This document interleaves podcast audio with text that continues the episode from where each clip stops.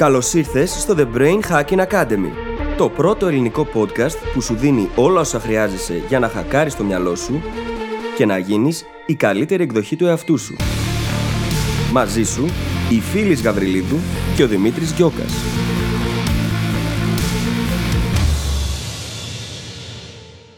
Γεια σου Brain Hacker και καλώς ήρθες σε ένα ακόμα επεισόδιο του The Brain Hacking Academy. Σήμερα σου έχουμε ένα φανταστικό επεισόδιο, στο οποίο μιλάμε για ένα θέμα που σίγουρα σε απασχολεί, όπως έχει απασχολήσει και εμάς, που είναι το πώς να θέτεις όρια Φαντάζομαι ότι έχεις ήδη ενθουσιαστεί, γιατί όπως είπαμε, είναι ένα θέμα που σίγουρα σε έχει απασχολήσει. Λοιπόν, κατά τη διάρκεια του επεισοδίου, δίνουμε πάρα πολύ έμφαση στο να κατανοήσουμε πώς μοιάζουν τα όρια. Οι περισσότεροι από εμάς, για να έχουμε θέμα με το να θέτουμε όρια, σημαίνει ότι μας λείπουν τα πρότυπα για να μπορέσουμε να καταλάβουμε πώς μοιάζουν τα σωστά όρια και πώς να τα θέτουμε. Κατά τη διάρκεια του επεισοδίου, λοιπόν, ορίζουμε τι ακριβώς σημαίνει όριο. Ποια είναι τα δικαιώματά σου, τα αναφέρει τα δικαιώματά σου σαν άνθρωπος που πρέπει και μπορείς να υπερασπιστείς θέτοντας όρια. Σου δίνουμε πολύ συγκεκριμένα παραδείγματα από κάποια όρια που θα σε βοηθήσουν στο μέλλον να καταλαβαίνεις αν αυτό που σκέφτεσαι βγάζει νόημα και πώς να εφαρμόσεις το καινούργιο αυτό όριο. Και όπως πάντα, σου δίνουμε πολλές πρακτικές συμβουλές και ένα συγκεκριμένο μοντέλο για το πώς να θέτεις όρια. Μαζί με πολλές άλλες παρεμφερείς συμβουλές για το πώς να το κάνεις σωστά. Δεν θα σε κρατήσω όλο εδώ. Είμαι πραγματικά ενθουσιασμένος με αυτό το επεισόδιο και θα σε αφήσω απλά να πας να το απολαύσεις. Καλή ακρόαση. Καλησπέρα Δημήτρη. Καλησπέρα φίλη, τι κάνεις; Είμαι καλά. Κοιμάμαι πολύ καλά αυτές τις μέρες. Έχω ξενερώσει που σε εσάς χιονίζει και εμείς εδώ πέρα απλά τρώμε το κρύο. Βέβαια ευτυχώς έχουμε και ήλιο ταυτόχρονα, κάτι γίνεται δηλαδή. Και αυτά δεν έχω κάποιο ιδιαίτερο up ή down περίεργο. Απλά τα πράγματα πηγαίνουν καλά. Και χρειάζεται να το εκτιμάμε και αυτό πολλές φορές, έτσι, όταν συμβαίνει. Εσύ πώς είσαι; Θα ξεκινήσω με ένα απλό είμαι καλά, θα το αναλύσω αμέσως. Πριν πάω σε αυτό, να πω ότι μην ζηλεύεις και πάρα πολύ με το χιόνι. Mm. Ήταν φανταστικό την πρώτη μέρα, αλλά πάρα πολλοί κόσμοι ταλαιπωρήθηκε και τώρα που ακόμα είναι όλα παγωμένα, δεν μπορείς καλά-καλά να περπατήσεις το δρόμο το πόσο πολύ χιόνι έριξε που έχει γίνει τώρα πάγος. Οπότε είναι ανάλογα, ξέρεις. Καλά, δεν συζητώ το θέμα της ταλαιπωρίας έτσι. Αυτά που γίνανε στην Αττική Οδό ήταν. Ναι. ανήκουστα. Ναι, πραγματικά. Αλλά παρόλα αυτά είναι ωραίο όταν πέφτει το χιονάκι, ρε παιδί μου, και εδώ δεν έχει ρίξει ακόμα. Οπότε... Όταν είσαι σπίτι και το βλέπεις από το παράθυρο. Καλά, ναι, εννοείται. Έχω και αυτή την τύχη και το προνόμιο. 100%. δεν είμαι υποχρεωμένη να βγαίνω έξω στο κρύο όταν χιονίζει. Ναι. Και για να απαντήσω τώρα και στην ερώτηση το αν είμαι καλά, γενικά ήμουνα αρκετά καλά αυτή την περίοδο. Τώρα τελευταία έτσι κάτι έχει προκύψει και είμαι σε μια λίγο πιο δύσκολη συναισθηματική κατάσταση. Να τα λέμε και αυτά. Δεν είναι πάντα όλα ρόδινα. Προσπαθώ πολύ να θυμίσω στον εαυτό μου ότι όχι μόνο ότι είναι OK, το οποίο είναι το πιο εύκολο εισαγωγικά, αλλά ότι είναι και χρήσιμο συνέστημα. Ότι με τον τρόπο του έχει να με εξελίξει. Αν είχα ένα μαγικό κουμπί να το πατήσω και να σταματήσει αυτό το συνέστημα, θα το πάταγα. Mm-hmm. Δεν θα πω ψέματα σε κανέναν. Αλλά επειδή δεν θα υπάρξει αυτό το μαγικό κουμπί και απλά πρέπει να περάσει κάποιο χρονικό διάστημα, είναι σημαντικό να θυμόμαστε ότι όλα έχουν κάτι να μας μάθουν. Κάπως θα είμαστε μια καλύτερη εκδοχή του εαυτού μας μετά από αυτό. Μπορεί να είναι μια εξοικείωση με κάποια συναισθήματα πιο δυσάρεστα, την οποία κάποια στιγμή χτύπα ξύλο μπορεί να χρειαστούμε. Μπορεί να είναι πιο πρακτικό αυτό που θα μας δώσει. Σε κάθε περίπτωση, πάντα έχουμε να μάθουμε κάτι και από τις δύσκολες στιγμές. Και το σημαντικό είναι, όσο γίνεται, όταν γίνεται, να συνεχίσουμε να προχωράμε. Καλή ώρα, όπως είμαστε εδώ και ηχογραφούμε αυτή τη στιγμή. Mm-hmm. Εννοείται, εννοείται και τα αρνητικά συναισθήματα δεν είναι κάτι το οποίο θέλουμε να αποφύγουμε. Το αντίθετο. Γιατί όσο το αποφεύγεις, τόσο μεγαλύτερα προβλήματα δημιουργείς στον εαυτό σου. Οπότε είναι καλό να μένουμε εκεί και ακόμα και αν έχουμε αυτή την επιλογή για τα μαγικά κουμπιά, όσο μπορούμε να την αποφεύγουμε. Γιατί δυστυχώς ή ευτυχώς έτσι χτίζεται το resilience μας. Με το να περνάμε μέσα από το αρνητικό συνέστημα. Και πώς έχουμε πολλές φορές ότι όταν έχεις μια μεγάλη νίκη, αργότερα αυτή γίνεται έξτρα δύναμη για σένα γιατί γυρνάς και λες: Αν κατάφερα αυτό, τότε τι άλλο μπορώ να κάνω. Με τον ίδιο τρόπο, δύσκολες συναισθηματικά στιγμές μπορούν να γίνουν χρήσιμες στο μέλλον. Γιατί όταν κάποια στιγμή ξανανιώσει το φόβο ή το άγχος ή τη στεναχώρια ή οποιοδήποτε άλλο δυσάρεστο συνέστημα που ένιωσε στο παρελθόν, είναι σχετικά εύκολο, σχετικά, να γυρίσεις πίσω και να πεις Αυτό θυμίζει πάρα πολύ αυτό που ένιωσα τότε και το ξεπέρασα. Mm-hmm. Όχι μόνο το ξεπέρασα, αλλά ήρθαν πολύ καλύτερες μέρες, όπου ήμουν μια χαρά ψυχολογικά και ήταν όλα καλά. Άρα είναι λίγο πιο εύκολο να δούμε ότι αυτό θα γίνει και τώρα. Μπορεί να μην το βλέπουμε κοιτώντας μόνο την κατάσταση στην οποία βρισκόμαστε, αλλά αν κάνεις αυτόν τον παραλληλισμό, ξαφνικά βλέπεις ότι υπάρχει φως στο τούνελ. Ναι, γιατί πιστεύεις περισσότερο από ό,τι πίστευες παλιότερα στην ικανότητά σου να το ξεπεράσεις. Και αυτό είναι και ο ορισμός του growth mindset. Το να πιστεύεις στην ικανότητά σου να κάνεις το οτιδήποτε. Να καταφέρεις, να μάθεις, να κατακτήσεις και πάει λέγοντας. Και πριν πάμε στο επεισόδιο, να πούμε δύο λόγια για το journal μας, το οποίο μπορεί να σας βοηθήσει να κατακτήσετε το νούμερο ένα στόχο σας σε 90 ημέρες. Πρόκειται για το The Goal Hacking Journal. Είναι το εργαλείο το οποίο δημιουργήσαμε με πάρα πολύ αγάπη και μεράκι. Βάλαμε μέσα όλη μας την τέχνη για να σας βοηθήσουμε να ορίσετε το στόχο, να ορίσετε τον άνθρωπο που θέλετε να γίνετε μέσα από τον στόχο και να φτάσετε στο αποτέλεσμα που θέλετε σε 90 ημέρες. Δίνουμε στο journal πάρα πολύ μεγάλη έμφαση στο ίδιο το transformation, τον άνθρωπο στον οποίο θα μεταμορφωθείτε για να κατακτήσετε τον εκάστοτε στόχο και αυτό είναι στην ουσία η μεγαλύτερη του αξία. Πρόκειται για έναν coach, τον οποίο τον έχετε μαζί σας στην τσάντα, στο σιρτάρι, στο γραφείο σας, κάθε μέρα, πρωί-βράδυ και μέσα από τις ασκήσεις και την καθοδήγηση που παίρνετε στην ουσία από τον ίδιο στον εαυτό, κάνοντας τη δουλειά, έχετε την ευκαιρία να δημιουργήσετε διαρκείς κύκλους ανατροφοδότησης, να βελτιώνεστε διαρκώς και να φτάσετε σε αποτελέσματα που πριν ξεκινήσετε δεν φαντάζεστε καν. Και να το συνδέσω και λίγο με αυτά που λέγαμε στην αρχή, είναι και ένα φανταστικό εργαλείο για να δουλέψεις πάνω στο resilience. Με έναν πολύ πρακτικό τρόπο. Ανά πάσα στιγμή μπορείς να κάνεις journaling και να μελετάς τη συμπεριφορά σου και αυτό είναι πάρα πολύ χρήσιμο. Όταν όμως ταυτόχρονα προσπαθείς να κυνηγήσεις ένα στόχο, καταγράφεις την προσπάθειά σου, καταγράφεις το ταξίδι σου, καταγράφεις τις δυσκολίες σου, σκέφτεσαι πλάνο για να τις αντιμετωπίσεις και βασικά δεσμεύεις τον εαυτό σου στο να κάνεις τη δουλειά κάθε μέρα, ανεξαιρέτως με την ψυχολογία εκείνης της ημέρας ή εκείνης της εβδομάδας, βάζει τον εαυτό σου σε θέση να χτίσει το resilience, να χτίσει αυτή την ανθεκτικότητα στις αλλαγές και στα σκαμπανεβάσματα των συναισθημάτων ή της πραγματικότητάς μας. Είναι λοιπόν ένα φανταστικό εργαλείο όχι μόνο για να πετύχεις το νούμερο ένα στόχο σου, αλλά για να χτίσεις τις δεξιότητες του να μπορείς να πετυχαίνεις το νούμερο ένα στόχο σου όποτε το θέλεις. Αν θες λοιπόν να μάθεις περισσότερα για αυτό το εργαλείο, πήγαινε τώρα στο brainhackingacademy.gr κάθετος journal. J-O-U-R-N-A-L. Και με αυτό είμαστε έτοιμοι να περάσουμε στο επεισόδιο, το οποίο έχει σαν θέμα κάτι που απασχολεί όλους μας και όλες μας. Πώς να θέτεις όρια. Πόσο σημαντικό είναι αυτό και πόσο δεν το κάνουμε όλοι. Για μένα έχει αποτελέσει πολύ μεγάλο κεφάλαιο της προσωπικής μου εξέλιξης, φωναχτά δηλαδή, όχι μόνο στο μυαλό μου, άπειρες συζητήσεις, άπειρες σκέψεις, γιατί αποτελούσε ένα από τα μεγαλύτερα προβλήματα στο πώς σχετίζομαι με άλλους ανθρώπους.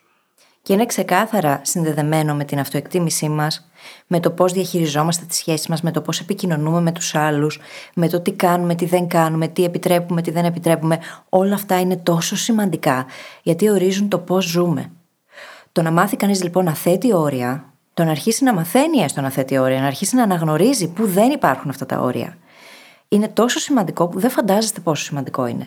Και πόσο πολύ μπορεί να αλλάξει η ίδια η καθημερινότητα, οι σχέσεις, οι εργασιακές σχέσεις, οι προσωπικές, οι σχέσει με την οικογένεια. Είναι εξαιρετικά σημαντικό. Και δυστυχώς δεν μαθαίνουμε πουθενά πώς να το κάνουμε. Εκτός κι αν είμαστε τυχεροί και έχουμε μεγαλώσει και υπάρξει μέσα σε ένα πάρα πολύ ισορροπημένο περιβάλλον με πάρα πολύ υγιή όρια και έχουμε πάρει αυτό σαν παράδειγμα, το έχουμε εισπράξει σαν παράδειγμα από το ίδιο μας το περιβάλλον. Από αυτό που λες, γίνεται και προφανές ότι όταν δυσκολευόμαστε πάρα πολύ να θέσουμε όρια, μας λείπει αυτό το πρότυπο. Δεν το έχουμε δει, δεν το έχουμε ζήσει στη ζωή μας, δεν το έχουμε καν βιώσει εμπειρικά από κάποιον άλλον προς τα εμάς. Μας λείπει τελείως το πρότυπο του πώς θέτονται τα όρια και μιας και οι άνθρωποι είμαστε ένα ζώο που μιμείται, βασικά που μαθαίνουμε από μίμηση από τους μεγαλύτερους που έχουμε γύρω μας στην παιδική μας ηλικία, αν δεν το έχουμε δει αυτό, δεν μπορούμε και να το επαναλάβουμε εύκολα. Πρέπει να χτίσουμε εκ νέου τα μοντέλα στο μυαλό μας για το πώς μοιάζει, πριν ξεκινήσουμε καν να σκεφτόμαστε να θέσουμε όντως τα όρια.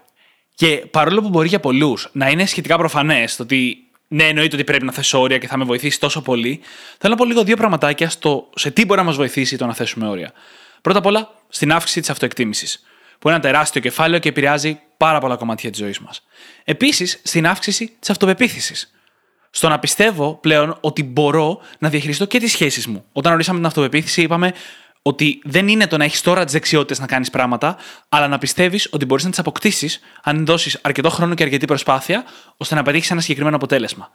Αλλά η αυτοπεποίθηση δεν έχει να κάνει μόνο με τη δουλειά και τις δεξιότητές μας, έχει να κάνει και με τους άλλους τομείς της ζωής μας. Άρα λοιπόν, για να έχουμε την αυτοπεποίθηση ότι μπορούμε να έχουμε υγιείς, ευτυχισμένες σχέσεις, πρέπει να έχουμε την αυτοπεποίθηση ότι μπορούμε να θέσουμε όρια. Άρα, Συνδέονται αυτά πάρα πολύ ωραία. Και κάτι πολύ σημαντικό που ταιριάζει πάρα πολύ με την εισαγωγή μας, παραδόξως, είναι ότι το να θέτεις όρια φέρνει συναισθηματική σταθερότητα. Πάρα πολλές φορές σχέσεις στις οποίες δεν υπάρχουν όρια μοιάζουν ως εξής. είσαι δύο εβδομάδες καλά, μετά είσαι μια εβδομάδα χάλια. Μετά είστε ένα μήνα τέλεια, μετά είστε ένα μήνα χάλια. Δεν είναι δυνατόν να λειτουργήσεις με τέτοια συναισθηματική αστάθεια. Γιατί κάθε λίγο και λιγάκι θα υπάρχει κάτι που θα σε γυρνάει πίσω στις αυτόματες συμπεριφορές σου. Κάτι που θα σε βάζει στη διαδικασία του δεν μπορώ να ασκήσω συνήθω έλεγχο στη γυμναστική μου, στη διατροφή μου, στη δουλειά μου, στο side hustle μου, στο hobby μου αυτή τη στιγμή, γιατί δεν είμαι συναισθηματικά καλά. Άρα λοιπόν, οτιδήποτε μας βοηθάει να πετύχουμε περισσότερη συναισθηματική σταθερότητα, θα μας βοηθάει να διανύουμε μεγαλύτερες περιόδους με καλή απόδοση σε αυτά που θέλουμε να αποδώσουμε. Ξεκάθαρα. Το πρόβλημα ξεκινάει από το γεγονός ότι πολλές φορές δεν ξέρουμε καν τι είναι τα όρια. Και δυστυχώς έχουμε και λάθος ορισμούς στο μυαλό μας. Οι περισσότεροι άνθρωποι τα φαντάζονται σαν τύχη ή σαν κόκκινες γραμμές ανάμεσα στους ανθρώπους. Το γεγονός λοιπόν ότι δεν έχουμε τα κατάλληλα πρότυπα για να μπορέσουμε να τα μιμηθούμε αποτελεί πολύ μεγάλο πρόβλημα. Πώς μοιάζουν αυτά τα όρια, και τι είναι αυτά τα όρια; Καταρχάς, είναι ένας τρόπος να φροντίσουμε και να προφυλάξουμε τον ίδιο μας τον εαυτό. Και είναι και η ικανότητά μας να μπορούμε να διαχωρίσουμε τα δικά μας συναισθήματα και τα θέματά μας τέλος πάντων από εκείνα των άλλων. Και ας του δώσουμε λίγο έναν πολύ σαφή ορισμό. Μάλιστα, καθώς μελετούσαμε για το θέμα σήμερα, αυτός ο ορισμός εμένα όντως μου άλλαξε ακόμα περισσότερο το πώς βλέπω τα όρια. Δηλαδή δεν το είχα σκεφτεί ποτέ έτσι. Τι είναι λοιπόν τα όρια, τι σημαίνει να μπορέσουμε να θέσουμε όρια; Πρέπει πρώτα απ' όλα να ξέρουμε να διαχωρίσουμε και να πάρουμε την ευθύνη για τις δικές μας πράξεις και τα δικά μας συναισθήματα. Ενώ ταυτόχρονα, και αυτό είναι πάρα πολύ σημαντικό, δεν παίρνουμε την ευθύνη για τις πράξεις και τα συναισθήματα των άλλων. Θα το ξαναπώ άλλη μια πιο γρήγορα. Να ξέρουμε να διαχωρίσουμε και να παίρνουμε την ευθύνη για τις δικές μας πράξεις και τα δικά μας συναισθήματα, ενώ δεν παίρνουμε την ευθύνη για τις πράξεις και τα συναισθήματα των άλλων. Γι' αυτό είναι πάρα πολύ δύσκολο, ειδικά σε μια κοινωνία που μεγαλώνεις όντας το καλό παιδί, που παίρνεις την ευθύνη, παίρνεις πάνω σου τα προβλήματα των άλλων, ή μπορεί να προσπαθείς να τους έχεις όλους χαρούμενους, προσπαθείς να διορθώσεις τα προβλήματα των άλλων, να τα λύσεις εσύ. Είναι πάρα πολύ δύσκολο να αρχίσεις να θέτεις όρια, έχοντας μεγαλώσει μέσα σε μια τέτοια κουλτούρα. Και έχοντας πεπιθήσεις που λένε, ας πούμε, ότι μα οι φίλοι υπερασπίζονται τους φίλους πάντα. Ακόμα και όταν κάνουν πολύ μεγάλα σφάλματα. Όμως, πού μπαίνει εκεί το όριο; Και το θέμα είναι πως όταν τα όρια μας καταπατώνται, έχουμε συνήθως αισθήματα θυμού, απογοήτευσης, μνησικακία και πιθανό να μην έχουμε σκεφτεί ποτέ πως αυτό μπορεί να οφείλεται στο ότι καταπατήθηκαν τα όρια μας. Όμως, αν δεν τα έχουμε ποτέ σκεφτεί και δεν τα έχουμε ορίσει, είναι πάρα πάρα πάρα πολύ πιθανό να καταπατώνται πολύ συχνά. Και πρώτα απ' όλα από εμάς τους ίδιους. Και ενώ είναι δύσκολο να τα αναγνωρίσουμε και να τα ορίσουμε από το μηδέν, γιατί αυτό σημαίνει πως θα πρέπει να ξεβολευτούμε, να βγούμε από τη ζώνη ανεσή μας, να ξεβολέψουμε τους γύρω μας. Και επίσης σημαίνει πως θα πρέπει να μείνουμε συνεπείς, γιατί όταν θα θέσει ένα όριο, θα πρέπει πρώτα και πάνω απ' όλα καταρχάς να πιστεύεις σε αυτό και κατά δεύτερον να μείνεις συνεπή στις συνέπειες που μπορεί να έχει το να το καταπατήσει κάποιος άλλος. Και αυτό δεν είναι πάντα εύκολο. Μάλλον στις περισσότερες περιπτώσεις, αν όχι όλες, είναι δύσκολο. Δεν είναι. Αλλά ξεκινάει πρώτα απ' όλα από αυτό το διαχωρισμό. Ξεκινάει από το να μπορέσεις να πεις τι είναι δικό μου και έχω το δικαίωμα σε αυτό και τι δεν είναι δικό μου και ο άλλος έχει το δικαίωμά του σε αυτό, αλλά δεν χρειάζεται αυτό να επηρεάζει εμένα ή είναι με κάποιο τρόπο δικιά μου ευθύνη. Μπορεί να το βλέπεις αυτό πάρα πολύ σε ζευγάρια, που ο ένας από τους δύο ή και οι δύο νοιάζονται πάρα πολύ για τα συναισθήματα του άλλου και αλλάζουν πολύ τη δικιά του ζωή γιατί ο άλλος μπορεί να ζηλεύει. Ή γιατί μπορεί ο άλλος να νιώθει μοναξιά συνέχεια και αυτό με κάποιο τρόπο να μετατρέπεται σε δικιά σου ευθύνη και να αλλάζεις εσύ τη συμπεριφορά σου για να κάνεις κάτι γι' αυτό. Εκεί είναι λοιπόν οι περιπτώσεις και οι πιο δύσκολες, ίσως, που πρέπει να διαχωρίσουμε αυτά τα δύο μεταξύ τους. Πάμε να πούμε λίγο τι είναι αυτά στα οποία έχουμε δικαίωμα. Γιατί το να θέτεις όρια μπορεί να μπεις σε πολλές κατηγορίες πραγμάτων και αν τις έχουμε με ονόματα, είναι και πιο εύκολο να δούμε ποια όρια μας καταπατώνται και τι μπορούμε να κάνουμε γι' αυτά. Αυτές οι κατηγορίες είναι πνευματικά ή διανοητικά πρώτα απ' όλα. Έχουμε το δικαίωμα στις σκέψεις μας, στις απόψεις μας και σε οτιδήποτε άλλο σημαίνει μέσα στο μυαλό μας. Είναι τα συναισθηματικά όρια. Έχουμε το δικαίωμα στα συναισθήματά μας. Είναι τα φυσικά όρια. Έχουμε το δικαίωμα στο σώμα μας, στο χώρο μας, στον προσωπικό μας χώρο. Όσο μικρός κι αν είναι, κανείς δεν μπορεί να έρθει ένα εκατοστό από το πρόσωπό σου αν εσύ δεν το θέλεις. Έτσι, να το πω απλά. Έχουμε τα σεξουαλικά μας όρια. Μια υποκατηγορία ίσως των φυσικών όριων. Έχουμε τα κοινωνικά μας όρια. Έχουμε τα πνευματικά μας όρια. Τα χρονικά μας όρια. Όλοι έχουμε το δικαίωμα στο χρόνο μας και στο πρόγραμμά μας. Έχουμε τα υλικά μας όρια για τα πράγματά μας, ας πούμε, τα οικονομικά μας όρια, τα ηθικά μας όρια και μπορεί να υπάρχει και άλλη κατηγορία που δεν την έχουμε καταγράψει. Για κάθε ένα από αυτά έχουμε το δικαίωμα να έχουμε το δικό μας. Τη δικιά μας άποψη, το δικό μας συνέστημα, το δικό μας σώμα, τις δικές μας σεξουαλικές προτιμήσεις, το δικό μας χώρο, τα δικά μας χρήματα, τα δικά μας πράγματα. Και οι άλλοι έχουν το δικαίωμα να έχουν τα δικά τους. Είναι και αυτό πάρα πολύ σημαντικό. Και επίσης έχουμε και τα εξής υπέροχα δικαιώματα. Έχουμε το δικαίωμα να πούμε όχι χωρίς να αισθανόμαστε ένοχοι ή ένοχες. Έχουμε το δικαίωμα να μας φέρονται με σεβασμό, όπως έχουμε την υποχρέωση να φερόμαστε κι εμείς τους άλλους με σεβασμό. Έχουμε το δικαίωμα να βλέπουμε τις δικές μας ανάγκες ως εξίσου σημαντικές με εκείνες των άλλων. Έχουμε το δικαίωμα να αποδεχόμαστε τα ίδια μας τα λάθη και τις αποτυχίες. Και έχουμε το δικαίωμα να μην χρειάζεται να φανούμε αντάξει των παράλογων απαιτήσεων που έχουν οι άλλοι άνθρωποι από εμάς. Έχουμε κάθε δικαίωμα σε αυτά και δεν υπάρχει κανένας λόγος να αισθανόμαστε ένοχοι, όσο και αν κάποιοι άλλοι μπορεί να προσπαθούν να μας κάνουν να νιώσουμε ένοχοι γι' αυτά. Πρόσφατα είχα μια συζήτηση με ένα πάρα πολύ κοντινό μου πρόσωπο. Γύρω από το ερώτημα αν αξίζω. Τι πρέπει να κάνεις για να αξίζεις; Το οτιδήποτε. Είχε συγκεκριμένο context η συζήτηση. Και τραβώντας ένα παραλληλισμό από το σύστημα δικαιοσύνης, στο οποίο είσαι πάντα αθώος μέχρι αποδείξεως του εναντίου, θα πω το εξής. Και ταιριάζει πάρα πολύ με αυτά που λέμε τώρα και το δικαίωμά μας σε όλα αυτά τα πράγματα. Όλοι οι άνθρωποι ανεξαιρέτως, αξίζουμε τα πάντα. Εκτός αν μόνοι μας κάνουμε κάτι για να αφαιρέσουμε από τον εαυτό μας αυτό το δικαίωμα. Α πούμε, κάποιο έγκλημα, για να το πάω πιο απλά. Όλοι αξίζουμε την ελευθερία, την αγάπη και έχουμε το δικαίωμα σε όλα όσα είπαμε, απλά και μόνο επειδή είμαστε άνθρωποι. Και όταν λέω να κάνουμε κάτι για να χάσουμε το δικαίωμα, δεν εννοώ να αφαιρθούμε λίγο όχι τέλεια σε κάποιον μια φορά στη ζωή μας. Δεν σταματάς να αξίζεις γιατί μια φορά έκανες ένα λάθος. Ένα μεγάλο προσωπικό μου πιστεύω παρεπιπτόντω ότι τα λάθη σημαίνουν ότι δεν αξιζω Άρα λοιπόν αυτά τα δικαιώματα είναι αναφέρετα. Ή σχεδόν αναφέρετα, ξαναλέω, εκτός από ακραίες περιπτώσεις. Άρα λοιπόν είναι πολύ σημαντικό για να μπορέσουμε εμείς να λειτουργήσουμε σε αυτόν τον κόσμο όσο καλύτερα γίνεται για εμάς τους ίδιους πρώτα απ' όλα. Να αναγνωρίσουμε ότι έχουμε αυτά τα δικαιώματα. Να αναγνωρίσουμε ότι τα αξίζουμε αυτά τα δικαιώματα. Και μετά να κάνουμε όσα θα πούμε αμέσως τώρα για να διασφαλίσουμε αυτά τα δικαιώματα. Και πριν πάμε στα στάδια του τι μπορεί να κάνει κανείς για να αρχίσει να τα αλλάζει όλο αυτό, να δούμε λίγο τι είναι τα πολύ αυστηρά όρια και τι είναι τα πολύ χαλαρά όρια που μπορεί να έχουμε. Όταν κάποιος έχει πάρα πολύ αυστηρά όρια, πάρα πολύ συχνά κρατάει τους άλλους σε πολύ μεγάλη απόσταση. Φαίνεται αποκομμένος, απόμακρος, έχει πολύ λίγες κοντινές και πραγματικά intimate σχέσεις και αποφεύγει αντίστοιχα τις πολύ κοντινές σχέσεις. Από την άλλη πλευρά, όταν τα όρια είναι πολύ χαλαρά, τείνουμε να παίρνουμε πάνω μας τα προβλήματα των άλλων σε υπερβολικό βαθμό Επίσης, υπάρχει μια μεγάλη δυσκολία στο να πούμε όχι. Και όλες αυτές οι ενοχές που λέγαμε νωρίτερα.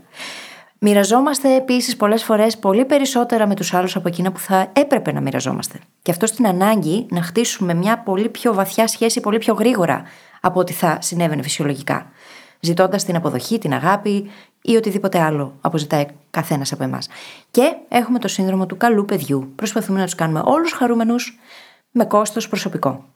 Και στη μία και στην άλλη περίπτωση είμαστε στα άκρα. Και γενικώς σε καμία περίπτωση δεν είναι και ότι καλύτερο το να βρίσκεσαι κάπου στα άκρα. Υπάρχει μια μέση οδός. Και για να πετύχουμε αυτή τη μέση οδό, χρειάζεται να κάνουμε πολύ βαθιά ενδοσκόπηση.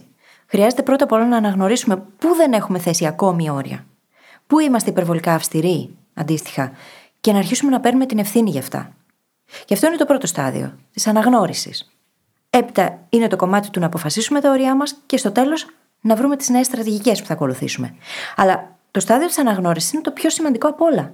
Γιατί αν δεν έχουμε αναγνωρίσει το ίδιο το πρόβλημα, αν δεν έχουμε αυτοπαρατηρηθεί, αν δεν έχουμε εντοπίσει τα σημεία στα οποία χρειάζεται να αρχίσουμε να ορίζουμε τα όρια μας, τότε τίποτα από όλα αυτά δεν θα μπορέσει να γίνει. Και πρακτικά όσο είμαστε ακόμα στο στάδιο της αναγνώρισης. Είπαμε νωρίτερα, ίσως το πιο σημαντικό βήμα που όλοι παραλείπουμε όταν έχει να κάνει με τα όρια, που είναι ότι πρέπει να ξέρεις πώς μοιάζουν αν ειδικά μεγάλωσες και δεν είχες το πρότυπο των σωστών ορίων, τότε αυτό είναι το πιο σημαντικό κομμάτι. Και εγώ έχω αναγνωρίσει τον εαυτό μου ότι αυτό είναι ένα μεγάλο κομμάτι που έλειπε. Δεν ήξερα πώς μοιάζουν τα θετικά όρια. Πάμε λοιπόν να δούμε μερικά παραδείγματα.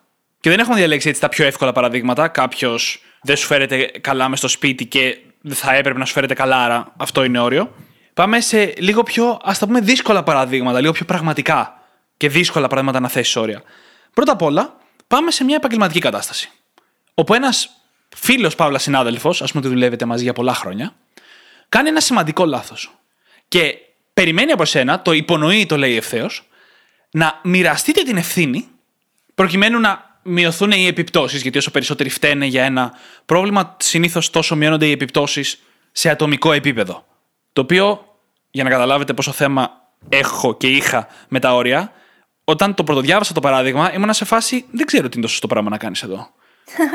Εγώ μπορεί και να έπαιρνα την ευθύνη για το φίλο μου που έκανε το λάθος. Αλλά αυτό δεν είναι καλή ιδέα. και όχι μόνο δεν είναι καλή ιδέα, δεν είναι καν ωραίο να βρίσκεις αυτή τη θέση από κάποιον φίλο. Και το πιο σωστό εκεί πέρα, πιο σωστή διαχείριση είναι να πεις ότι κοίτα να δεις, σε αγαπάω, σε εκτιμάω, αλλά δεν θα αναλάβω εγώ την ευθύνη για το δικό σου λάθος. Και αν άλλος δεν μπορεί να το σεβαστεί αυτό, τότε ίσως να πρέπει να, να προσδιορίσουμε λίγο το κατά πόσο είμαστε πραγματικά φίλοι. Ακριβώς. Και αν μη τι άλλο, το να κάνω εγώ σωστά τη δουλειά μου είναι δική μου ευθύνη, κανενός άλλου. Αν δεν την κάνω σωστά, χρειάζεται κάποιος να μου το πει. Και μάλιστα θα είχα την απέτηση από τους πολύ καλούς μου φίλους να μου το επισημάνουν. Ακόμα και αν αυτό σημαίνει ότι μπορεί να εκτεθώ σε κάποια συζήτηση. Δεν ήταν ευθύνη δική τους το ότι εκτέθηκα όμως. Είναι δική μου ευθύνη, γιατί εγώ κάτι δεν έκανα καλά. Και εκεί είναι το προβληματικό στοιχείο, το ότι έχουμε αυτή την απέτηση, με κάποιο τρόπο μεγαλώνουμε με αυτή την απέτηση, ότι οι φίλοι υπερασπίζονται τους φίλους πάντα. Μ, πού αρχίζει αυτό και χωλαίνει όμως, γιατί δεν είναι πάντα υγιή τα πλαίσια και δεν υπάρχει ισορροπία όταν έχουμε την απέτηση ο άλλος να πάρει την ευθύνη για τη δική μας αποτυχία ή για το δικό μας το λάθος.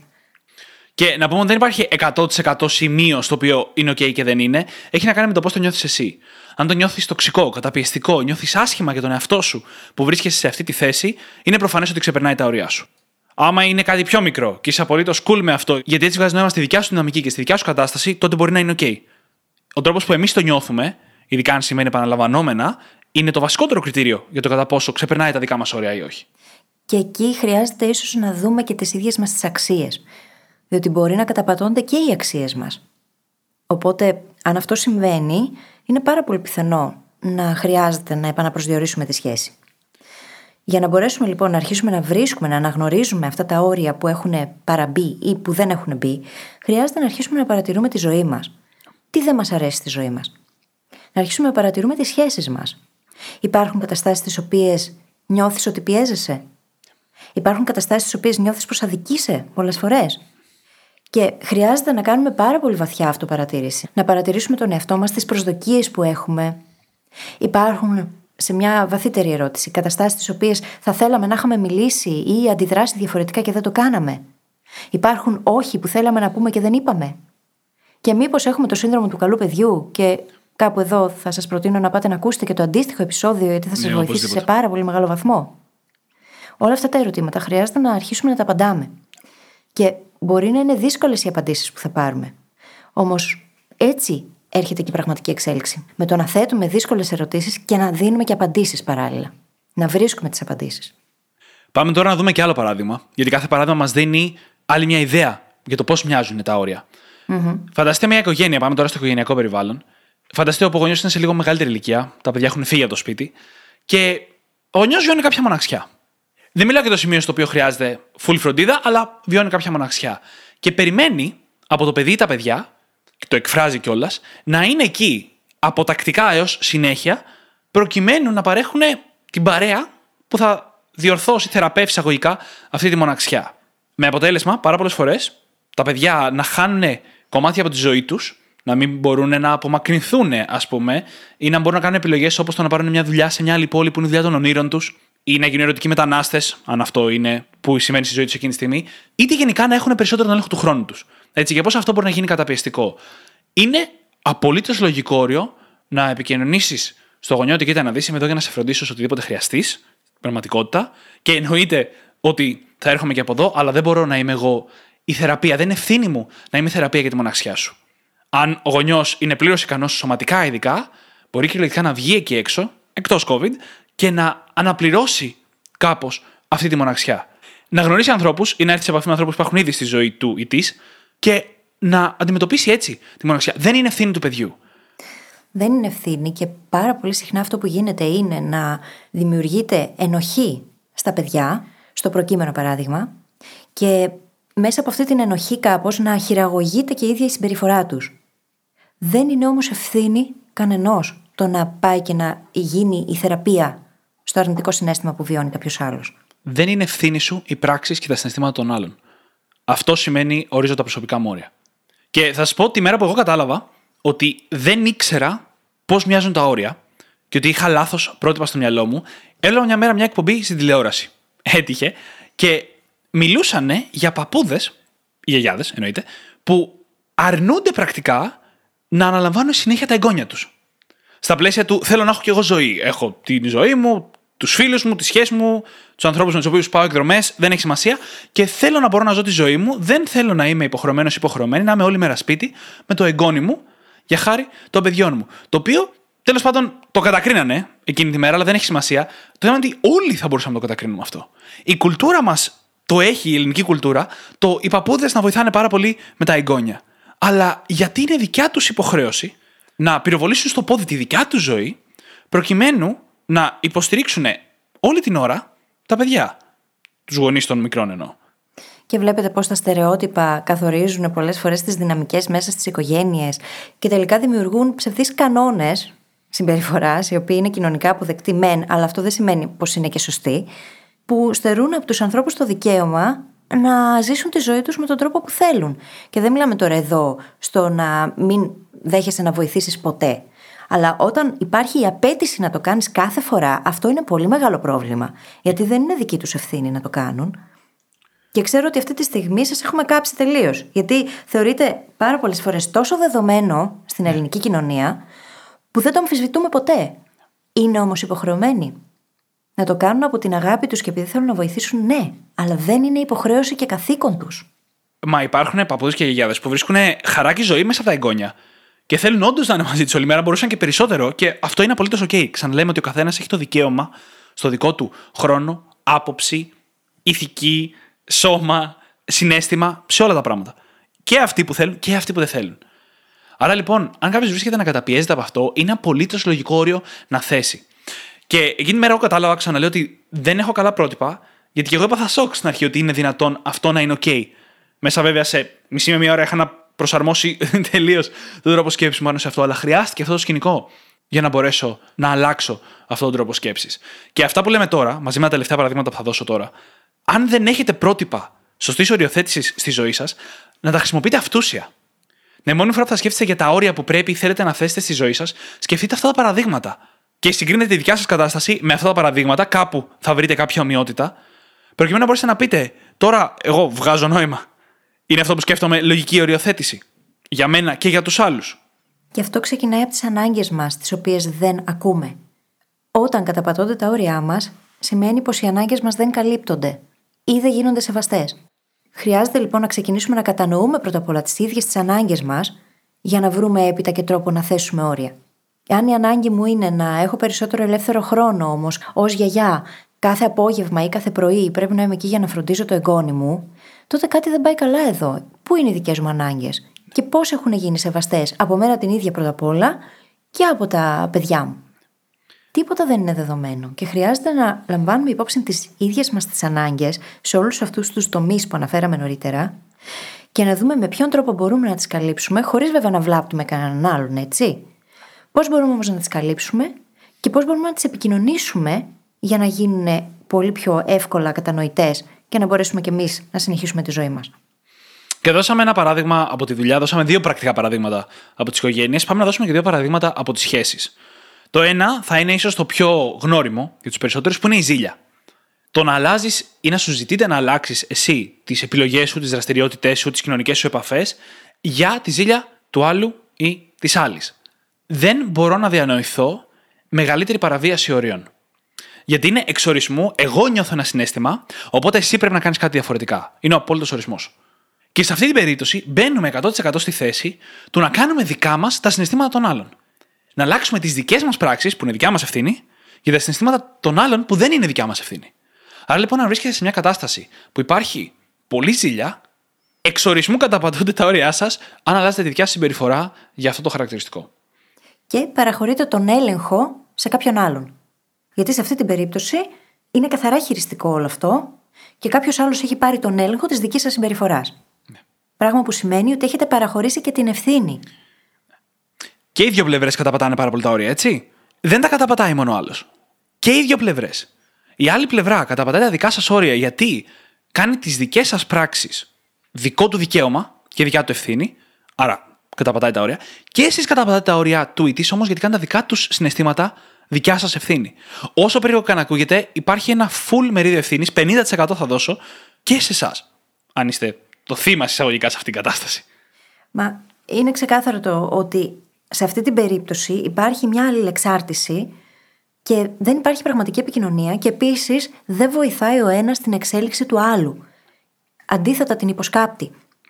Πώς θα μπορέσω εγώ να πάρω την ευθύνη για τα δικά μου συναισθήματα και τις δικές μου συμπεριφορές, εάν εσύ παίρνεις κομμάτι της ευθύνης πάνω σου. Αν μου επιτρέπεις να στο φορτώνω αυτό το κομμάτι της ευθύνης. Και πολλές φορές σου αρέσει κιόλας να συμβαίνει αυτό. Στην ουσία, ο ένας ελέγχει τον άλλον μέσα από αυτό. Και σε καμία περίπτωση αυτό δεν είναι υγιές.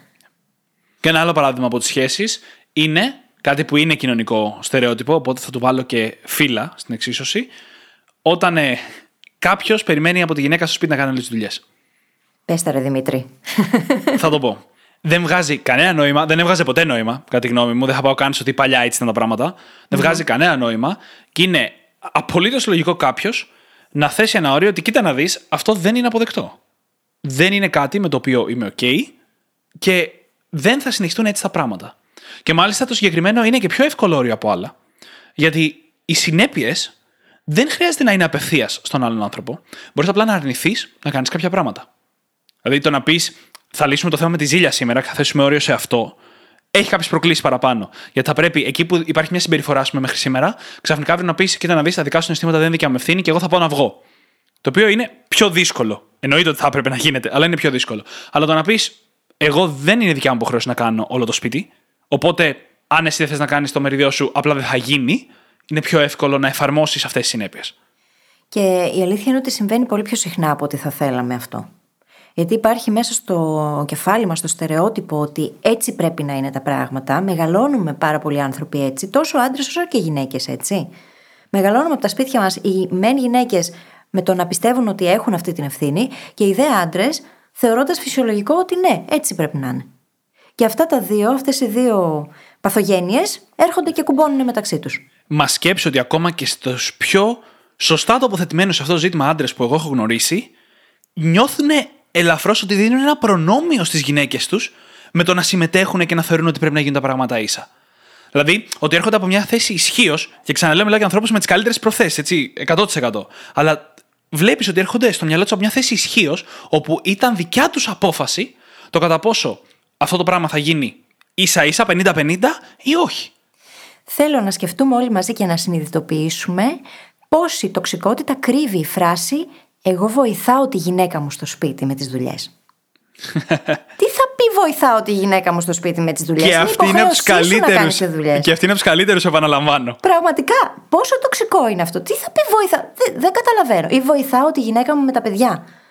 Τι λέτε ναι. καλέ; Ναι. Για να συμμαζευτούμε λιγάκι. δεν πάει έτσι. Και πέρα από το κοινωνικό μήνυμα, όλο αυτό που συζητάμε, που είναι ξεκάθαρη νομίζω η τοποθέτησή μας, για να το δέσουμε με τα όρια για τα οποία συζητάμε, είναι μια απολύτως λογική κατάσταση για να τεθούν όρια. Άρα λοιπόν, αν φανταστείτε όλες αυτές τις καταστάσεις που περιγράψαμε μόλις, και για μένα ήταν ίσως το πιο σημαντικό κομμάτι του επεισοδίου σήμερα, να ξέρουμε πότε και τι σημαίνει θέτουμε όρια, από εδώ και πέρα λοιπόν, θα χρησιμοποιείτε αυτά τα παραδείγματα ως ένα μέσο, ένα μπούσουλα για το πότε να θέσετε όρια και το πώς. Γιατί επειδή όλοι μας κατανοούμε αυτές τις καταστάσεις, γιατί είναι βγαλμένε από την πραγματική ελληνική τουλάχιστον ζωή, μπορούμε να φανταστούμε και πώς θα πήγαινε μια συζήτηση για να τα θέσουμε αυτά τα όρια. Όχι πάντα ευχάριστα. Δεν θα είναι πάντα ευχάριστα και τίποτα δεν θα γίνει αν δεν ξεβολευτούμε. Θα βοηθούσε λοιπόν τώρα, σε αυτή τη φάση της αναγνώρισης ακόμα, καταρχάς να χρησιμοποιήσουμε όλα αυτά τα παραδείγματα, να αρχίσουμε να καταγράφουμε τις σκέψεις μας σχετικά με τα όρια που δεν έχουν μπει, με τις καταστάσεις τις οποίες νιώθουμε άβολα, ή να αρχίσουμε να τα συζητάμε με κάποιον φίλο ή με κάποιον ειδικό, και φυσικά να αποδεχτούμε το δικό μας μερίδιο ευθύνης και το ίδιο το γεγονός πως είναι μόνο δική μας ευθύνη να τεθούν αυτά τα όρια. Κανείς δεν θα μας πάρει από το χέρι για να τεθούν. Είναι δική μας ευθύνη. Και αυτό σημαίνει πως πρέπει πρώτα εμείς να ξεβολευτούμε και να αποδεχόμαστε και τον άλλον τα όρια. Να αποδεχόμαστε όταν οι άλλοι μας λένε όχι. Γιατί το δικαίωμα που έχουμε εμείς στα δικά μας όρια το έχουν και όλοι οι υπόλοιποι άνθρωποι. Και κάθε ένας από τη δική του μεριά έχει δίκιο και αντίστοιχα άδικο. Και χρειάζεται να επικοινωνούμε μεταξύ μας για να μπορέσουμε να συνεπάρξουμε αρμονικά. Πρώτα απ' όλα, εξορισμού, αφού μιλάμε για σχέσεις, η επικοινωνία είναι το πιο σημαντικό κομμάτι. είναι η βάση, είναι το μέσο με το οποίο θα γίνουν και θα τεθούν όλα τα όρια για τα οποία συζητάμε σήμερα. Άρα το επεισόδιο στην επικοινωνία είναι μια καλή αναφορά σε αυτό το σημείο να πάτε να το ακούσετε. Ένα πολύ δυνατό επεισόδιο από τα αγαπημένα μας. Και αν θέλουμε να ξεκινήσουμε να θέτουμε όρια, το καλύτερο όμως για να ξεκινήσουμε είναι η αυτοεκτίμησή μας. Mm-hmm. Την οποία είναι λίγο δύσκολο να τη δουλέψουμε αν ξεκινήσουμε απλά να πούμε Θέλω να χτίσω την αυτοεκτίμησή μου. Είναι λίγο περίεργο, είναι σαν να κάνεις μια προσπάθεια στο κενό και δεν λειτουργεί γενικά. Είναι όπως με τα affirmations που μπορεί να σκέφτεσαι στον καθρέφτη και να λες: Πιστεύω στον εαυτό μου, πιστεύω στον εαυτό μου, πιστεύω στον εαυτό μου. και αυτό είναι οξύμορο, γιατί αν χρειάζεται να κοιταχτώ στον καθρέφτη και να το πω, μάλλον δεν το πιστεύω. Και το υποσυνείδητό μου το ξέρει. Ναι. Αυτό που μπορούμε να κάνουμε όμως είναι να δούμε την αυτοεκτίμηση ως ένα παράγωγο της ικανότητάς μας και της αυτοπεποίθησής μας. Όσο χτίζουμε την ικανότητά μας, το competence μας στα αγγλικά, χτίζουμε τα πράγματα που μπορούμε να κάνουμε. Και να πούμε το εξής: η αυτοεκτίμηση συνήθως πηγάζει από το ότι νιώθουμε ότι είμαστε κάπως πίσω σε σχέση με τους άλλους. Βλέπουμε τον κόσμο όπως τον αντιλαμβανόμαστε εμείς, λέμε ότι έχουμε μια απόκληση εμείς από το εκεί που βρίσκεται ο περισσότερος κόσμος, νιώθουμε άσχημα γι' αυτό και αυτό οδηγεί σε χαμηλή αυτοεκτίμηση.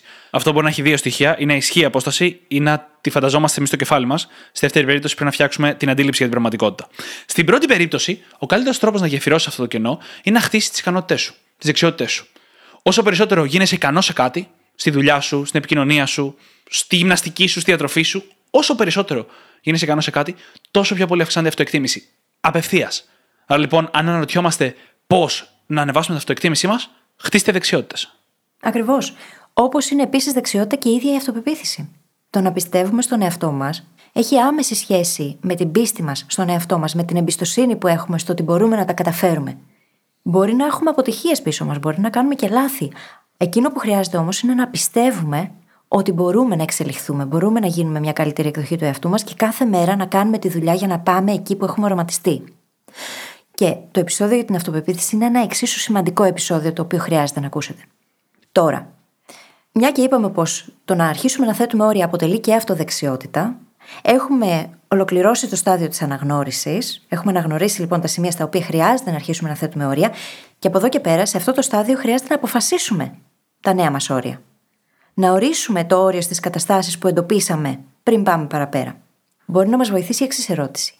Τι είναι αυτό που ιδανικά θα ήθελα να συμβαίνει; Πώς θα ήθελα να είναι αυτή η κατάσταση, ιδανικά; Και κάτι πολύ σημαντικό εδώ, το οποίο αν δεν το κάνουμε, αν δεν το τηρήσουμε, τίποτα από όλα αυτά δεν θα γίνει, είναι το εξής, ότι τα όρια πρέπει πρώτα και πάνω απ' όλα να μπουν μέσα μας. Διαφορετικά δεν πρόκειται ποτέ να λειτουργήσουν. Και για να συμβεί αυτό, πρέπει να τα έχουμε αποφασίσει, να είμαστε πολύ ξεκάθαροι στο τι ακριβώς θέλουμε και να είμαστε συνεπείς. Όχι σημαίνει όχι.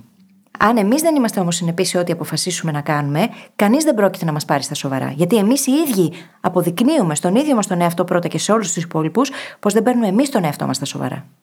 Αν εγώ, για παράδειγμα, έχω δηλώσει ότι μετά τις 7 δεν σηκώνω επαγγελματικά τηλέφωνα και παρόλα αυτά με παίρνουν και εγώ το σηκώνω, τότε εγώ είμαι εκείνη που δεν έχει σεβαστεί τα όρια μου, όχι ο άλλος που με πήρε. Και να πούμε ότι αυτό θα ήταν και ένα ωραίο σημείο για να ξεκινήσουμε να θέτουμε όρια, γιατί είναι πιο εύκολο. Καταρχάς, είναι πιο εύκολο τα όρια σου να έρχονται μέσα από πράξεις στις οποίες δεν κάνεις Άρα λοιπόν, άμα πεις ότι δεν θέλω μετά τις 8 η ώρα να σηκώνω το τηλέφωνο της δουλειάς, και αν είναι κάτι επίγον, ο άλλος θα μου στείλει και ένα μήνυμα να μου πει Είναι επίγον, σε παρακαλώ, σηκωσέ το, τότε το πιο εύκολο είναι να θέσουμε είναι να μην σηκώνουμε το τηλέφωνο ή να μην απαντήσουμε το email μετά τις 8 η ώρα το βράδυ ή τα Σαββατοκύριακα. Α πούμε, το τηλέφωνο της δουλειάς. Έτσι. Και γενικά είναι καλή στρατηγική να ξεκινήσουμε με μικρά βήματα με μικρά όρια.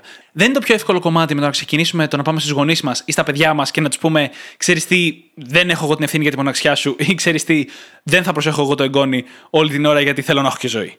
Δεν είναι ο πιο εύκολος τρόπος να ξεκινήσουμε. Όχι, δεν είναι. Και μάλιστα είναι πολύ καλό να ξεκινήσουμε με μικρά πράγματα, διότι υπάρχει ένας κίνδυνος πολύ σημαντικός όταν ξεκινάει κανείς να θέτει όρια. Και πρόκειται για το overcorrection. Πάρα πολύ συχνά όταν συνειδητοποιούμε κάτι και θέλουμε να τα αλλάξουμε, πάμε στα άκρα και κάνουμε την ακριβώς αντίθετη συμπεριφορά, η οποία μπορεί να είναι λάθος έως και πολύ κακή και να μας δημιουργεί περισσότερα προβλήματα από ό,τι είχαμε στην αρχή. Οπότε αυτό το overcorrection, καλό είναι να το αποφεύγουμε όσο γίνεται. Είναι αυτό που έχουμε όλοι στο μυαλό μας σε σημεία στο σημερινό επεισόδιο, που σκεφτήκαμε ότι ναι, αλλά τι, δεν θα βοηθήσω ποτέ το φίλο μου όταν είναι σε μια ανάγκη, ή τι, δεν θα βοηθήσω ποτέ το παιδί μου με το εγγόνι κτλ. κτλ. Προφανώς και θα. Ακόμα και αν δεν θέλεις πάντα στο 100%, κάποιες φορές θα κάνεις κάποιες μικρές θυσίες για τη σχέση, γιατί είναι σημαντική η σχέση για σένα. Θα υπάρχει λόγος όμως που το θέλεις. Θα θέλεις εσύ να την κάνεις τη θυσία για τη σχέση, ακόμα και αν δεν χαίρεσαι για την ίδια τη θυσία που κάνεις. Γι' αυτό και λέγεται θυσία, άλλωστε. Αν το παρακάνεις, γίνει απόμακρος, κλείνεσαι, μειώνεις τη σχέση σου και είναι σαν να λες: Εγώ μπορώ να ζήσω ολομόναχος και να μην με χρειάζεται κανένας και να μην χρειάζομαι κανέναν. Το οποίο πάει στο άλλο άκρο. Έτσι. Είναι το άλλο άκρο και το overcorrection είναι αποτέλεσμα του γεγονότος ότι σκεφτόμαστε σε άσπρο μαύρο. Υπάρχουν όμως τόσο πολλές διαφορετικές επιλογές ανάμεσα σε αυτά τα δύο άκρα και δεν τις σκεφτόμαστε. Γιατί όταν λέμε ότι ε, μια γιαγιά, ας πούμε, δεν είναι υποχρεωμένη να φυλάει τα παιδιά κάθε πρωί, κάθε βράδυ, αυτόματα σκεφτόμαστε πως δεν πρέπει να βοηθάει καθόλου. Ε, δεν πάει ακριβώς έτσι. Δεν πάει έτσι. Δεν είναι άσπρο μαύρο τα πράγματα, όσο και αν θέλουμε να τα απλοποιούμε, γιατί βολεύει. Ακριβώς. Και πέρα από το ότι χρειάζεται να ξεκινήσουμε με μικρά πράγματα, χρειάζεται επίσης να εξηγήσουμε πρώτα απ' όλα στον εαυτό μας τι σημαίνει το εκάστοτε όριο για εμάς και για ποιο λόγο θέλουμε να το θέσουμε. Ποια ανάγκη θα εξυπηρετηθεί. Αυτή η συζήτηση πρέπει να έχει γίνει πρώτα απ' όλα μέσα μας. Ναι. Γιατί αν δεν έχουμε εμείς ξεκαθαρίσει το γιατί, τότε δεν θα μπορέσουμε ούτε καν να το επικοινωνήσουμε. Και κάτι πολύ σημαντικό, το είπαμε και πριν, αλλά χρειάζεται να το τονίσουμε και δεν μπορώ να το τονίσω και αρκετά, είναι ότι πρέπει να πάρουμε την απόφαση ότι θα είμαστε συνεπείς σε αυτά τα όρια. Αν δεν το αποφασίσουμε για να το κάνουμε, τίποτα δεν θα γίνει. Τίποτα δεν πρόκειται να αλλάξει. Και μια σειρά από πολύ βασικές συμβουλές που συνοδεύουν αυτά που μόλις είπες και εσύ. Ένα, pick your battles. Διάλεξε τις μάχες σου. Δεν είναι δυνατόν, ειδικά αν μέχρι σήμερα έχεις θέμα να θέσει όρια, να πας από αύριο και να θέσει όλα τα όρια με τη μία. Κάποια πράγματα είναι πιο σημαντικά, κάποια πράγματα είναι πιο εύκολα. Και η σωστή μίξη, ειδικά για να ξεκινήσεις, είναι ένας συνδυασμός. Να πάρεις κάποιες εύκολες νίκες, πρώτα απ' όλα για να χτίσεις τη δεξιότητα, και να αρχίσεις από νωρίς να θέτεις τα όρια για αυτά που είναι πραγματικά σημαντικά για σένα και πραγματικά νιώθεις ότι καταπατάτε η ελευθερία σου ή τα δικαιώματά σου σε όλα όσα είπαμε νωρίτερα. Επίσης, κάτι που πάλι το αναφέραμε νωρίτερα, αλλά για μένα είναι το πιο σημαντικό απ' όλα. Ένα όριο δεν είναι όριο εάν δεν το εννοείς. Αν πει σε κάποιον την επόμενη φορά που θα ψάξει το κινητό μου, χωρίζουμε, είναι ένα πολύ λογικό όριο να θέσεις, κατά τη γνώμη μου, και την επόμενη φορά ψάξει το κινητό σου. Και δεν χωρίσετε, το όριο δεν υπήρξε ποτέ. Και αυτό είναι το, το κομμάτι της συνέπειας, το οποίο παίζει τόσο σημαντικό ρόλο. Ακριβώς. Αν πεις κάτι, αν θέσεις έναν κανόνα και αυτός καταπατηθεί, χρειάζεται να είσαι και έτοιμος να υποστείς και εσύ τη συνέπεια. Προφανώς δεν θα σ' αρέσει να χωρίσεις, αλλά αν το πεις, κάντο κιόλας. Αν δεν το εννοείς, μην το λες. Ακριβώς. Και αυτό μπορεί να σημαίνει δύο πράγματα. Ένα, ότι πρέπει να βάλουμε λιγότερες συνέπειες, μικρότερες συνέπειες. Να είμαστε ρεαλιστές. Όλοι θέλουμε να λέμε όταν σκεφτόμαστε όρια, ειδικά στην αρχή, όταν ξεκινάμε το ταξίδι μας με το να θέτουμε όρια, ότι θα είμαστε 100% συνεπείς με τις αυστηρότερες συνέπειες. Δηλαδή, με το που κάνεις αυτό το πράγμα που θα με ενοχλήσει, εγώ θα χωρίσω. Έτσι το φανταζόμαστε στο μυαλό μας. Ιδανικά. Ότι θα προστατεύσουμε τα δικαιώματά μας στο 100%. Δεν θα ξεκινήσει έτσι. Δεν θα ξεκινήσει και αυτό το πράγμα που είπες μόλις κραυγάζει και λίγο Εγώ έτσι είμαι και δεν θέλω να αλλάξω. Που σημαίνει ότι δεν θα επικοινωνήσω μαζί σου, δεν θα συζητήσουμε να φτιάξουμε Ναι. τους κανόνες από κοινού και εγώ θα αποφασίσω τι θα κάνουμε γενικώς. Προφανώς και το να πας και να ψάξεις το κινητό του συντρόφου σου είναι όλο λάθος, έτσι. Δεν μιλάμε για τέτοιες καταστάσεις. Αλλά είναι αστείο. να Ε, εγώ σου σκεφτόμαστε λέω όμως με και για αυτόν τον τρόπο. αυτές. Εγώ σου λέω και για αυτές. Αξίζει να αναρωτηθείς τι θα γίνει όντως αν το ψάξει ο άλλος. Ξανά. Γιατί αν μπει σε μια διαδικασία και το φανταστείς λίγο και το ψάχνει το κινητό και εσύ εν τέλει δεν χωρίζεις από αυτό, τότε δεν έχει κανένα νόημα να περάσεις και εσύ ο ίδιος όλη τη διαδικασία του να αποφασίσεις ότι αυτό είναι για σένα πρόβλημα, να διαλέξεις τη συνέπεια του να χωρίσετε και να την επικοινωνήσεις. Γιατί όχι μόνο δεν ίσχυε ποτέ αυτό το όριο, εφόσον δεν χώρισες εν τέλει, αλλά έχεις κάνει κακό self-signaling σε εσένα, ότι δεν μπορείς να κρατήσεις ένα όριο, έχεις κάνει κακό signaling και στον άλλον, κακό για σένα, με την έννοια ότι μπορώ να καταπατάω τα όρια και να μην έχω συνέπειες, ή τουλάχιστον τις συνέπειες που μου είπαν ότι θα έχω.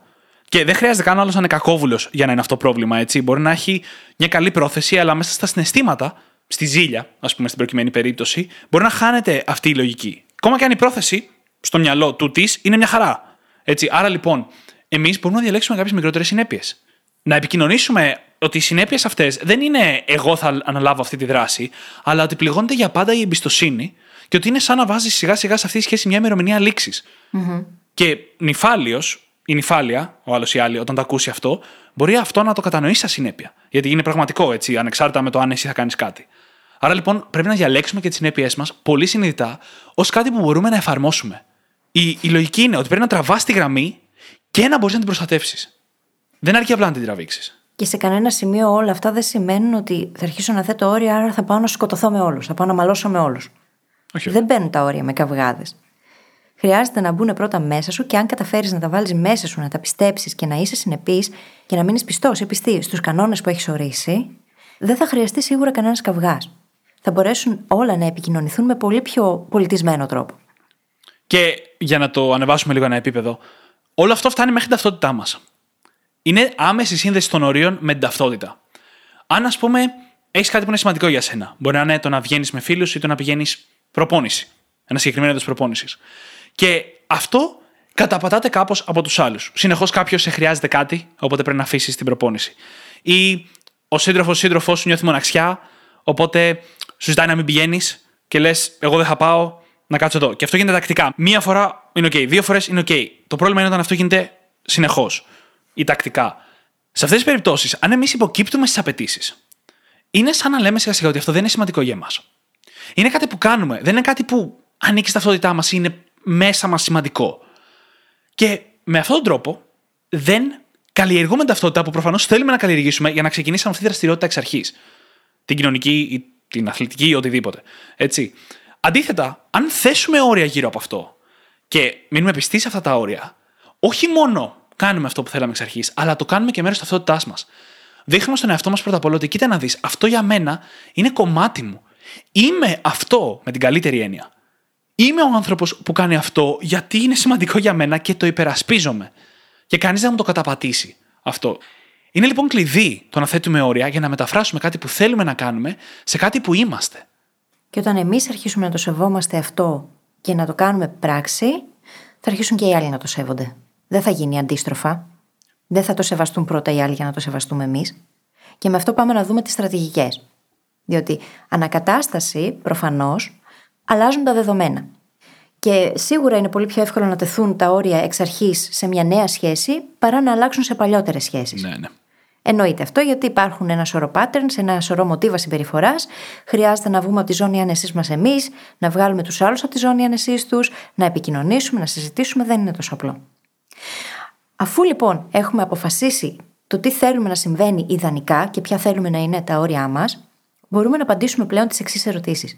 Τι χρειάζεται να γίνει για να συμβεί αυτό; Και, ακόμα πιο σημαντική ερώτηση, τι χρειάζεται να κάνω εγώ για να συμβεί; Και από εκεί και έπειτα, εφόσον έχουμε βρει αυτές τις απαντήσεις, είναι απαραίτητο να μάθουμε και να επικοινωνούμε τις ανάγκες και τα όρια μας από εδώ και πέρα. Πάρα πολύ συχνά οι άνθρωποι που θέλουν να θέσουν ένα όριο αρχίζουν και εξηγούν υπερβολικά. Αρχίζουν να απολογούνται. Ακριβώς. Αν όμως θέλεις κάτι, οι άλλοι οφείλουν να το σεβαστούν. Και δεν χρειάζεται να απολογηθεί σε καμία περίπτωση γι' αυτό. Αν καταπατάτε μια ανάγκη σου, αν καταπατάτε κάτι πολύ σημαντικό, μια αξία σου, τότε μπορείς να πεις ένα απλό όχι και αυτό να γίνει αποδεκτό από την άλλη πλευρά. Και θα προτείνω να διαβάσετε όλοι το βιβλίο του Μάρσαλ Ρόζενμπεργκ, Τη μη βίαιη επικοινωνία, το οποίο θα σας βοηθήσει πάρα πολύ να αναγνωρίσετε καταρχάς τις ανάγκες, τα συναισθήματα και να τα επικοινωνήσετε όλα αυτά. Τα όρια δεν μπορούν να μπουν με καυγάδες. Χρειάζεται να μπουν με βαθιά επικοινωνία και κατανόηση από τους άλλους. Διαφορετικά, η ίδια η σχέση θα αρχίσει να πάσχει. Να πω βέβαια ότι αυτή είναι η καλή κατάσταση. Θα πρέπει να είναι η πλειοψηφία των περιπτώσεων, αλλά δεν είναι όλες οι περιπτώσεις. Κάποιες φορές θα χρειαστεί ο καυγάς, να είμαστε ειλικρινείς, γιατί ο άλλος δεν θα είναι διατεθειμένος να κάνει τη σωστή επικοινωνία και να ακούσει το όριο. Ή θα κάνει ότι ακούει και μετά θα το ξανακαταπατήσει μέσα σε λίγες ημέρες. Ναι, γιατί μπορεί να έρθει σε σύγκρουση αυτό που έχεις εσύ ανάγκη με τη δική του πεποίθηση. Α πούμε, η γυναίκα πρέπει να κάνει όλες τις δουλειές στο σπίτι. Ναι. Και να γίνει εκεί πάνω ένας πολύ μεγάλος καυγάς. Γι' αυτό χρειάζεται η επικοινωνία. Και αν υπάρχουν γερά θεμέλια σε μια σχέση, πιθανότατα θα καταφέρουμε και να επικοινωνήσουμε. Η επικοινωνία απλά θέλει δύο. Και το ότι εσύ είσαι απολύτως διατεθειμένος ή διατεθειμένη να κάνεις σωστή επικοινωνία δεν σημαίνει ότι θα είναι και ο άλλος. Ξαναλέμε, δεν μιλάμε μόνο για ερωτικές σχέσεις, έτσι. Οικογένεια, δουλειά, φίλοι, όλα. Αυτό όμως που είναι η πραγματικότητα είναι ότι αν μια σχέση δεν μπορεί να λειτουργήσει με τα όρια που εσύ θέτεις, μπορεί να πρέπει να λήξει η σχέση. Τώρα, αυτό δεν σημαίνει βέβαια ότι πρέπει να το προσεγγίσουμε ότι εγώ έχω δίκιο και εσύ έχεις άδικο. Η λογική για να μπορέσουμε πραγματικά να επικοινωνήσουμε είναι το να μπούμε στην οποιαδήποτε συζήτηση με πρόθεση να καταλάβουμε πρώτα απ' όλα την άλλη πλευρά. Αν εμείς μπούμε με αυτή την πρόθεση, όχι να μας καταλάβει, να καταλάβουμε εμείς πρώτα απ' όλα. Γιατί αν μπορέσουμε να καταλάβουμε, ίσως ανακαλύψουμε ότι υπάρχει κάποια άλλη πολύ βαθύτερη ανάγκη πίσω από αυτή την πεποίθηση. Και αν μπορέσουμε να επικοινωνήσουμε σε αυτό το βάθος, τότε θα βρούμε και από κοινού λύσεις. Αυτό όμως σε καμία περίπτωση δεν θα είναι εύκολο και δεν θέλω να σας το παρουσιάσω και σαν εύκολο. Είναι κάτι το οποίο χρειάζεται να γίνει. Και απαιτεί και βαθιά δουλειά με τον ίδιο μας τον εαυτό πρώτα απ' όλα. Και μιας και η φίλης καλύπτει φανταστικά τις πιο καλές περιπτώσεις, θα καλύψω για άλλη μια φορά την πιο περίεργη. μπορεί να προσπαθήσουμε να καταλάβουμε και να βρούμε τοξικότητα απέναντι. Ξεκάθαρα. Συμβαίνει και αυτό. Να μην υπάρχει δηλαδή μια καλή λογική εξήγηση ή κάποια άλλη βαθύτερη ανάγκη που απλά κρύβεται με μια καταπάτηση όριων. Και σε αυτές τις περιπτώσεις, έχουμε κάνει ένα επεισόδιο για την τοξικότητα. Δεν είναι ότι φεύγουμε τρέχοντας. Δεν είναι όλη η τοξικότητα δηλητηριώδης, να το πω έτσι. Αλλά χρειάζεται να προσπαθήσουμε την βαθύτερη επικοινωνία και να θέσουμε τα ωριά μας με αυστηρότητα. Αν μας βγει, τέλεια, γιατί θα μπορέσουμε να διορθώσουμε κάτι που έτσι κι αλλιώς θα ήταν καταδικασμένο σε βάθος χρόνου, εφόσον είναι τοξικό. Αν δεν, μπορεί να πρέπει να φύγουμε. Είναι το τελευταίο μέτρο σε μια σχέση, το να σηκωθείς και να φύγεις από τη σχέση. Είναι το τελευταίο πράγμα, η τελευταία συνέπεια, αλλά μερικές φορές χρειάζεται να γίνει. Και πρέπει να είμαστε ανοιχτοί σε αυτή την πιθανότητα, τουλάχιστον θεωρητικά. Αφού πρώτα προσπαθήσουμε όμως όλα τα πιο υγιή που έχει περιγράψει και η φίλη. Έτσι είναι. Και μια και αναφέραμε τις υπέροχες αυτές ερωτήσεις που μπορούν να μας βοηθήσουν, τι χρειάζεται να γίνει για να συμβεί και τι χρειάζεται να κάνω εγώ για να συμβεί, μπορούμε πλέον να αξιολογήσουμε τις απαντήσεις μας και να αποφασίσουμε πώς θα χειριζόμαστε από εδώ και πέρα ανάλογες καταστάσεις. Και αυτό σημαίνει ότι θα αρχίσουμε να δημιουργούμε νέες στρατηγικές, να σκεφτόμαστε καινούργια σενάρια. Και μαζί με αυτά τα σενάρια θα έχουμε αποφασίσει και αυτές τις συνέπειες που συζητάμε τόση ώρα. Χρειάζεται να είμαστε προετοιμασμένοι όμως. Γιατί πιθανότατα να μην λειτουργούν πάντα, ειδικά στην αρχή, χρειάζεται να πάμε κόντρα σε default συμπεριφορές. Χρειάζεται να επιμείνουμε λοιπόν, να αυτοπαρατηρούμαστε πάρα πολύ, να έχουμε επίγνωση της συμπεριφοράς μας, γιατί διαφορετικά θα πέσουμε στα default. Και όπου μπορούμε να πάμε προετοιμασμένοι, χρειάζεται να πάμε προετοιμασμένοι. Δεν θα αλλάξουν από τη μια μέρα στην άλλη τα όρια. Ακριβώς. Και νομίζω ότι με αυτό μπορούμε να κλείσουμε το επεισόδιο. Το οποίο να πω, περιμένω να το πω στο τέλος, ότι θα γίνει ή είναι ήδη ένα από τα αγαπημένα μου επεισόδια. Και για podcast. μένα είναι ένα από τα αγαπημένα μου, έχω να σου πω και κατά τις σημειώσεις το καταχάρηκα και κατά την ναι, είχα, είχα, είχα προσδοκίες, είχα προσδοκίες, αλλά ξέρεις, τώρα που το έχουμε ηχογραφήσει πρακτικά, έχω ενθουσιαστεί. ενθουσιαστεί πραγματικά. Λοιπόν, όπως πάντα, μπορείτε να βρείτε τις σημειώσεις του επεισοδίου στο site μας, στο brainhackingacademy.gr, όπου μπορείτε να βρείτε και το journal μας, είτε πηγαίνοντας κατευθείαν στο κατάστημά μας, είτε πηγαίνοντας στο brainhackingacademy.gr κάθετος journal. J-O-U-R-N-A-L. Και φυσικά θα σας ζητήσουμε να κάνετε subscribe στο Spotify ή σε όποια άλλη εφαρμογή μας έχετε βρει και μας ακούτε και φυσικά να αφήσετε και μια φανταστική πεντάστερη αξιολόγηση στο Spotify ή όπου αλλού και κάντε και μια πράξη αγάπης. Αρπάξτε τα κινητά των φίλων σας και δείξτε τους πώς μπορούν να γίνουν και εκείνοι brain hackers. Σας ευχαριστούμε πάρα πολύ που ήσασταν μαζί μας και σήμερα και σας ευχόμαστε καλή συνέχεια. Καλή συνέχεια.